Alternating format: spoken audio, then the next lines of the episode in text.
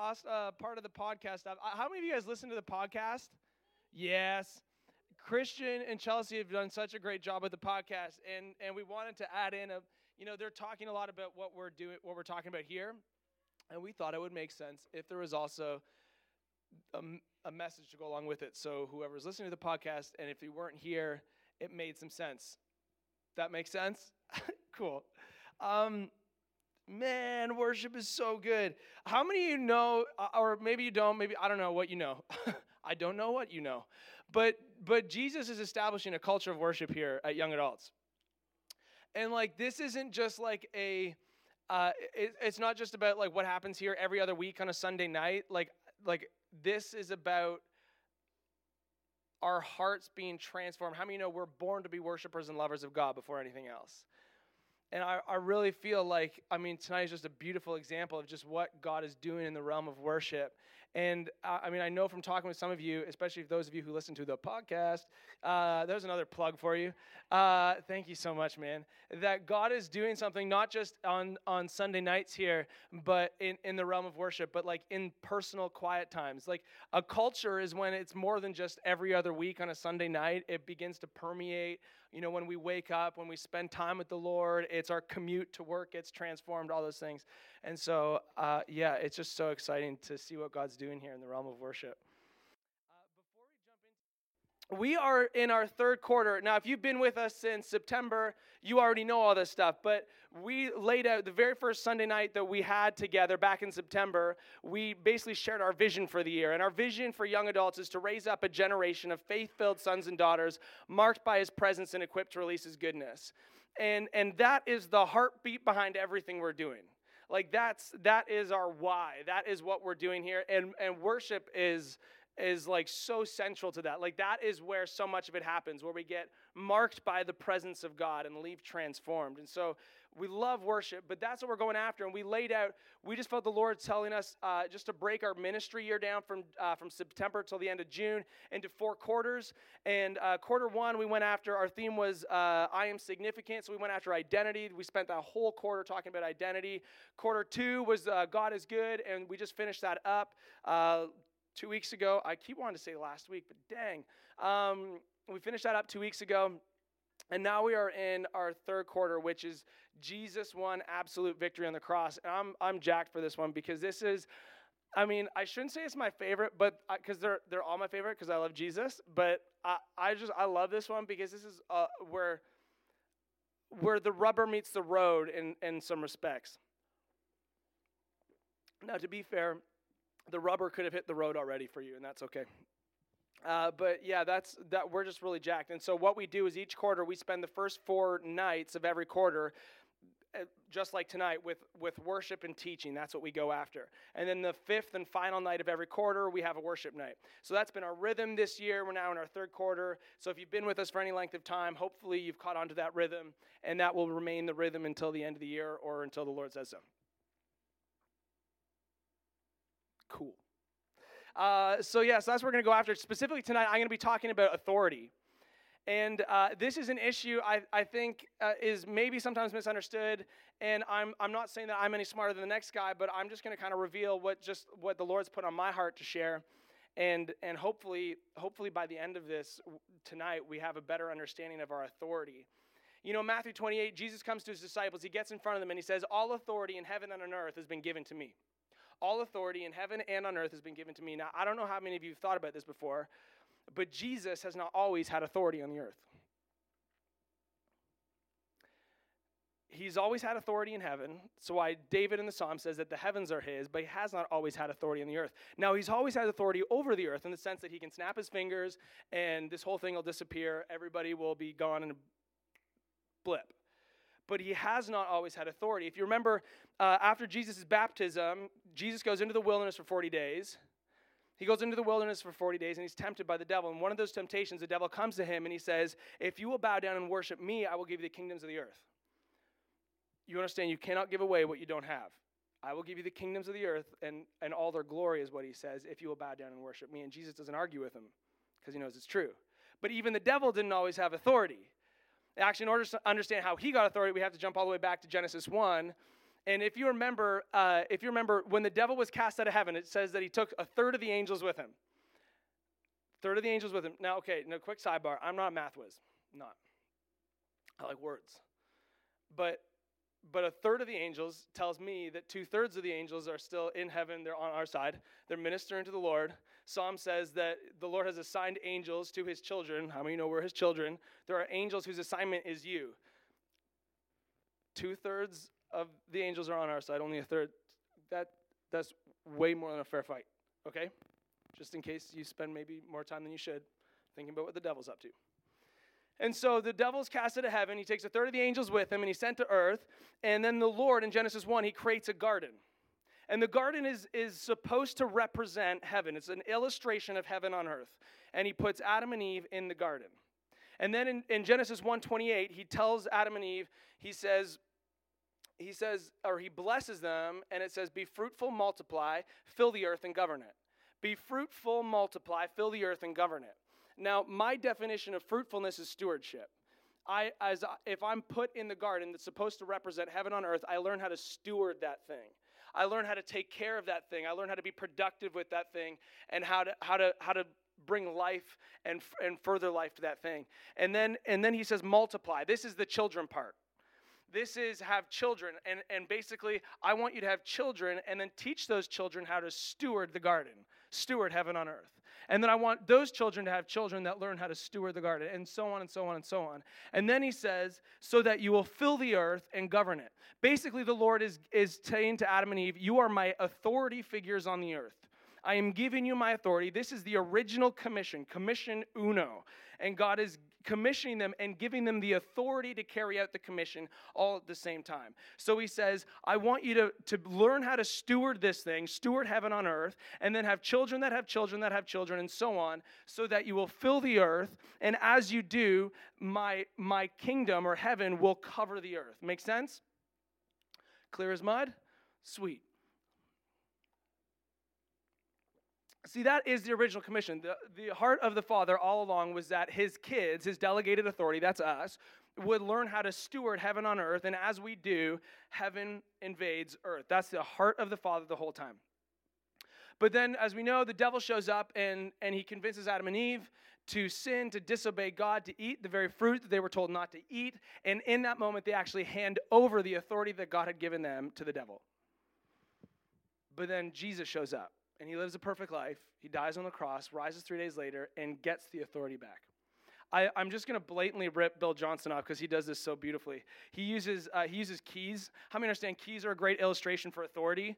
If, if I have keys to a building, I have the authority to go in and out of that building. If I have keys to a car, I have the authority to drive that car. And so he uses keys uh, as his language. And he basically says, The Lord gave Adam and Eve the keys to, to what they were commissioned to do, to, to see heaven invade earth. That, that, that was the, the authority that they were given. And then when they sin, they give the keys over to the devil. But then Jesus comes back, lives a perfect life, dies on the cross, rises three days later, and in that moment gets the keys back. And now in Matthew 28, he's standing in front of his disciples, not his disciples, his disciples, and he says to them, he says, All authority in heaven and on earth has been given to me. And this is the part I love from Bill Johnson. He says, Now let's get back to the original plan. See, the original plan all along was that we would learn how to steward heaven and see heaven invade earth. See, the heart of God is to partner with his kids. He's a dad. He wants to partner with his kids. That's why Jesus says he's looking for ones who will co labor with him. I, uh, I, uh, I grew up snowboarding. I love snowboarding. My dream for most of my life was to become a professional snowboarder. And then we had kids, and my dream shifted. My dream became something about me to to well it's still kind of about me but it's about me doing something with with my kids is that i would get to snowboard with my girls and so two weeks ago i got to see this dream fulfilled because a couple years ago our two oldest daughters coral and poppy they started skiing now, I don't care if you ski or snowboard, it's all the same to me. The point is spending time with each other. And so they learned how to ski a couple years ago, and they've been, they've been skiing. And then this year, we got Maggie, who's four years old. We got her on skis. And so, two, I think it was two, two or three weeks ago now, we, we got to fulfill a dream. I found myself on, for the first time on a chairlift just 20 minutes north of here uh, with all three of my girls. And I realized as we were going up, I was like, yo, this is the fulfillment of a dream that I had. And so, because I'm a little bit of a teacher, I was just like, girls, do you know that this is the fulfillment of a dream that I had that after you were born, that I, I didn't want to become a professional snowboarder. I want to ski with you guys. And this is the dream. It's fulfilled. It's beautiful. Now, I will say that, well, we took it, you know, the, you got to do the selfie thing. So we were doing the selfie thing and the video thing, and, and, and they were loving it. I will say the whole thing was kind of wrapped up in like a, a shroud of anxiety because I had Magnolia, who's four years old and could just right under the chairlift bar. I had, I have, I have Poppy over here, who she's relatively I, I, can trust her. I got Coral on the other side, who's who's like nine going on ten, who is overly confident on a chairlift, and I start to feel like my mother, and I'm like stressed and like, oh my gosh, and and and so that was the fulfillment of dream, regardless of the anxiety stuff. Anxiety.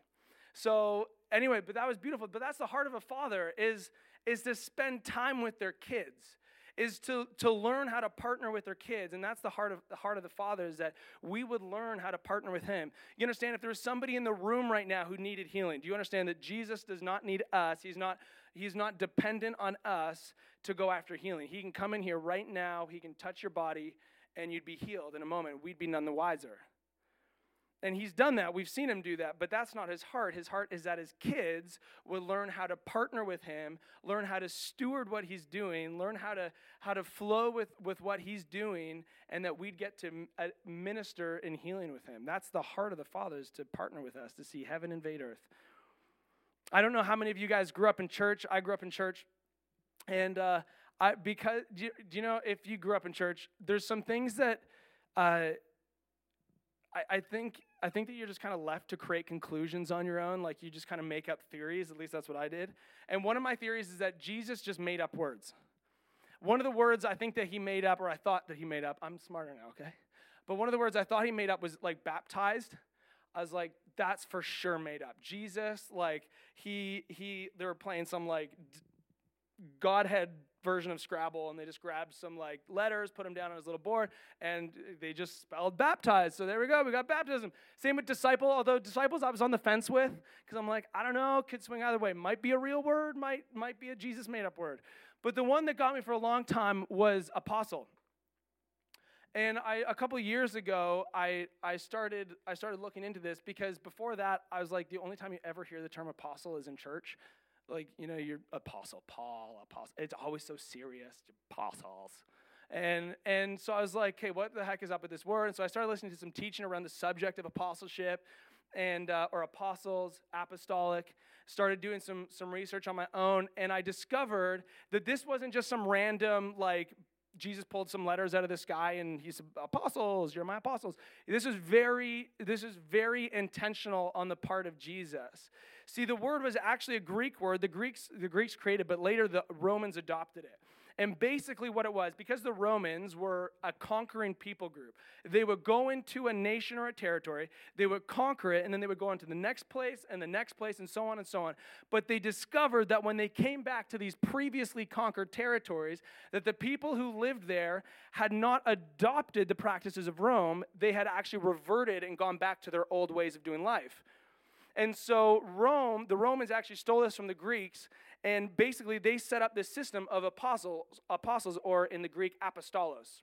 And it means sent ones. And basically what it was was they commissioned people to go to these newly conquered territories and to establish the governmental system, uh, education system, justice system, financial system, the arts, culture, entertainment, all of those things in these new territories. The idea was that if Caesar ever showed up, it would look, taste, and feel like home. So he said he, he he's looking at his disciples and he says, You are now my apostles, my apostolos, my sent ones, charged with seeing heaven invade earth so that when I come back, it looks, tastes, and feels like home. Brilliant. I love it. The heart of the Father is that we would learn how to see heaven invade earth. And He's given us the authority to do it. Uh, uh, a couple of years ago, actually, Marcus, can I just have you just come up on the pads one more time? Uh, uh, um, I think it was a year ago, about this time a year ago, so it's winter. I'm getting ready for work in the morning, and uh, I, I drive a, a company truck to and from work. Uh, and so I, I, I'm just the most blessed man of God because I have remote start on this thing, okay? And last year, this at least this particular day, was pretty cold. So I, I go over and I remote start the vehicle, and I you know go back inside, or I wasn't outside to begin with, but go back in the kitchen, get my coffee. I you know pack my lunch, do all that stuff, throw it in the bag. I grab my jacket, I put some my shoes on, I head out the door. I realize when I'm outside that it snowed a little bit overnight. So I throw my stuff in the car, I grab my um, my brush and my scraper, and I brush off all the snow and scrape off any ice that's there. And then I go back to, to the driver's side door and I grab it and I pull, and I realize it's locked. So I start doing the airport pat down. You know, I'm just like, oh my gosh, oh my gosh because I only have one set of keys because it's a work truck. The other set of keys are at work, which I, for good, better, or worse, that's where they are. And and so I was like, okay, I've got this brilliant idea. I'm gonna I'm going to walk to the other side, to the passenger side door, because maybe in an alternate universe it didn't get locked. So I walk over the other side, and before I grab it, I like I like grab the handle and like I wince and I pull, and it's locked. I was like, dang. Now, unfortunately, I don't live all that far from work. A bad commute for me is all of 10 minutes long. So I hop in our other car and I, I drive down to work and I pick up the spare keys. I come home and I jump out of the car. I, I walk up to the truck and I reach my hand in the pocket, in my pocket, and I pull out the, the spare key and along with it, the original key. It was never in the truck. As, please, please tell me that somebody has, has done this with your keys. Maybe it was a phone, it was in your back pocket. The ultimate dad move is like, has anyone seen my has anyone seen my key or my glasses? I've been looking. Uh, this is why I don't do this, okay? Because that's just too dad and I'm not there yet, okay? But I that's that's what happened. I pulled out the keys and they had been in my pocket the whole time. And I, I really feel tonight like the Lord is saying to Forest Brook Young Adults, the keys are in your pocket the keys are in your pocket. The keys are in your pocket. He's, he's commissioned us to see heaven invade earth, and He's given us the authority to do it. And the authority is the person of the Holy Spirit.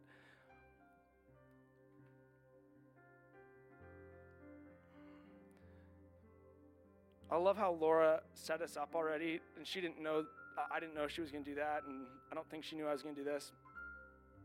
Uh, but she just like created space for the Holy Spirit. We're just going to create some space for the Holy Spirit in a moment. Because I really believe I'm just gonna, I'm just gonna, as an act of faith, gonna declare this. I really feel like the Holy Spirit wants to encounter people tonight, and I feel like He wants to. Uh, for some of us, it's gonna be a a reintroduction like maybe it's been a while, but I feel like for some of us, it's going to be a reintroduction to the Holy Spirit. And I feel like for others, it's going to be an introduction to the Holy Spirit. And I, I feel like he, he specifically wants to, uh, to touch people's bodies in a way that you actually know that it's Him. A couple, uh, a couple of years ago, a friend of ours, we actually, uh, um, I'm, I'm preaching the next time we get together. Two weeks after that, Jim Chen's going to be down here. Uh, a couple weeks after that, our friend Curtis Hartshorn, who actually grew up in this church, some of you may know him. Uh, he's, a, he's a good friend of mine. I've known him pretty well my whole life, and he's just passionate about Jesus. But he and his team, they're, they're church planters, and uh, they, they run evangelism training schools. And so, because I'm just such a good friend, I showed up one time to support him. You know, what are you guys doing at this evangelism training thing? And, and so, you know, just to support them and see what they're doing. And they, they went through this exercise of uh, writing out it's it's a bad way to phrase it, but like um, like an elevator pitch. That's a that's the, a horrible way to describe it, but that's the best way I can think of right now. And it's basically describing what your life was like before Jesus versus what your life is like after Jesus. And for the now, because I grew up in church, as I've already said, I, I didn't know how to answer that, but I did know that I had an encounter with the Holy Spirit about seven or eight years ago that marked me and changed my life forever. So I kind of used that as my, even though I grew up in church, I kind of used that as my like before, like pre encounter versus post encounter. And so I was writing this thing out. They gave us some time to write, write a statement out. And I was writing out what my life was like before that encounter with Jesus. Again, I grew up in church, but I found do you know sometimes you don't know what you know until you're forced to like like like think about it or write about it or process it. And so I was writing this thing out, and I found that I wrote, and I didn't know that I believed this, but I realized after I'd written it down that it was true. That my life before I met Jesus or before that encounter with him was boring and powerless. But my life after that encounter was nothing but boring and powerless. I mean, it's the most exciting, exhilarating, power filled journey ever because everywhere you go, you get to see heaven break out. You get to see Jesus do what Jesus does. You get to see him move. And, and, but I didn't know that I, I, I didn't know that I knew it until I had written it down. And, and I, I really feel like God is going to move tonight in a way that, uh, that, that you actually have an encounter like that tonight. Where you know, like, okay, before tonight, uh, before tonight, it was maybe you'd use different language. I'll just uh, use my language for a moment. Before tonight, it was boring and powerless, but after this, it was it was completely the opposite. Why don't you Why don't you guys stand for a moment?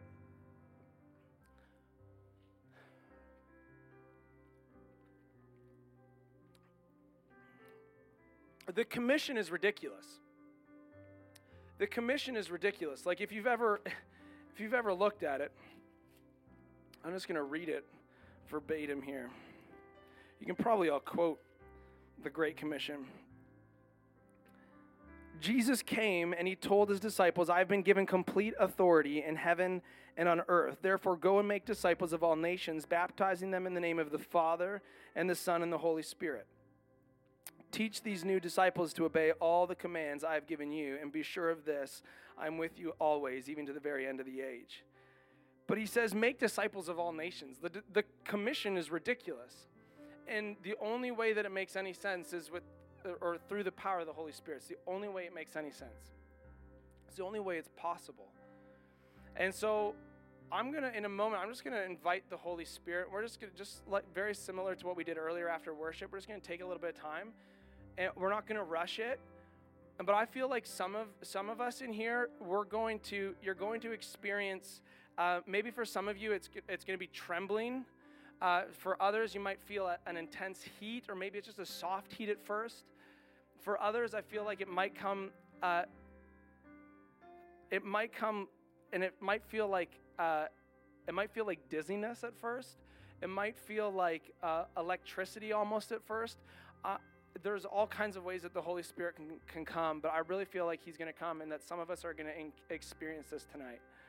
And that's not me just hyping something up. I really felt, I, I said to Laura, I said, Laura, I, tonight, or this is earlier today, I said, I feel like I feel like the Holy Spirit wants to touch people in a powerful and profound way tonight. And she said, I, f- I feel the exact same way. So why don't you just get in a posture of receive mode, whatever that looks like. I, I love hands out. To me, that's my receive mode. Um, but just one ground rule here there's no trying.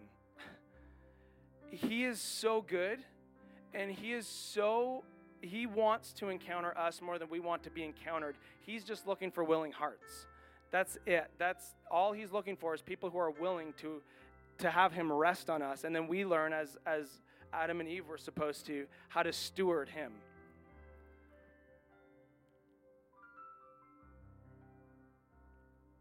So I'm just going to pray and we're just going to wait for a little bit.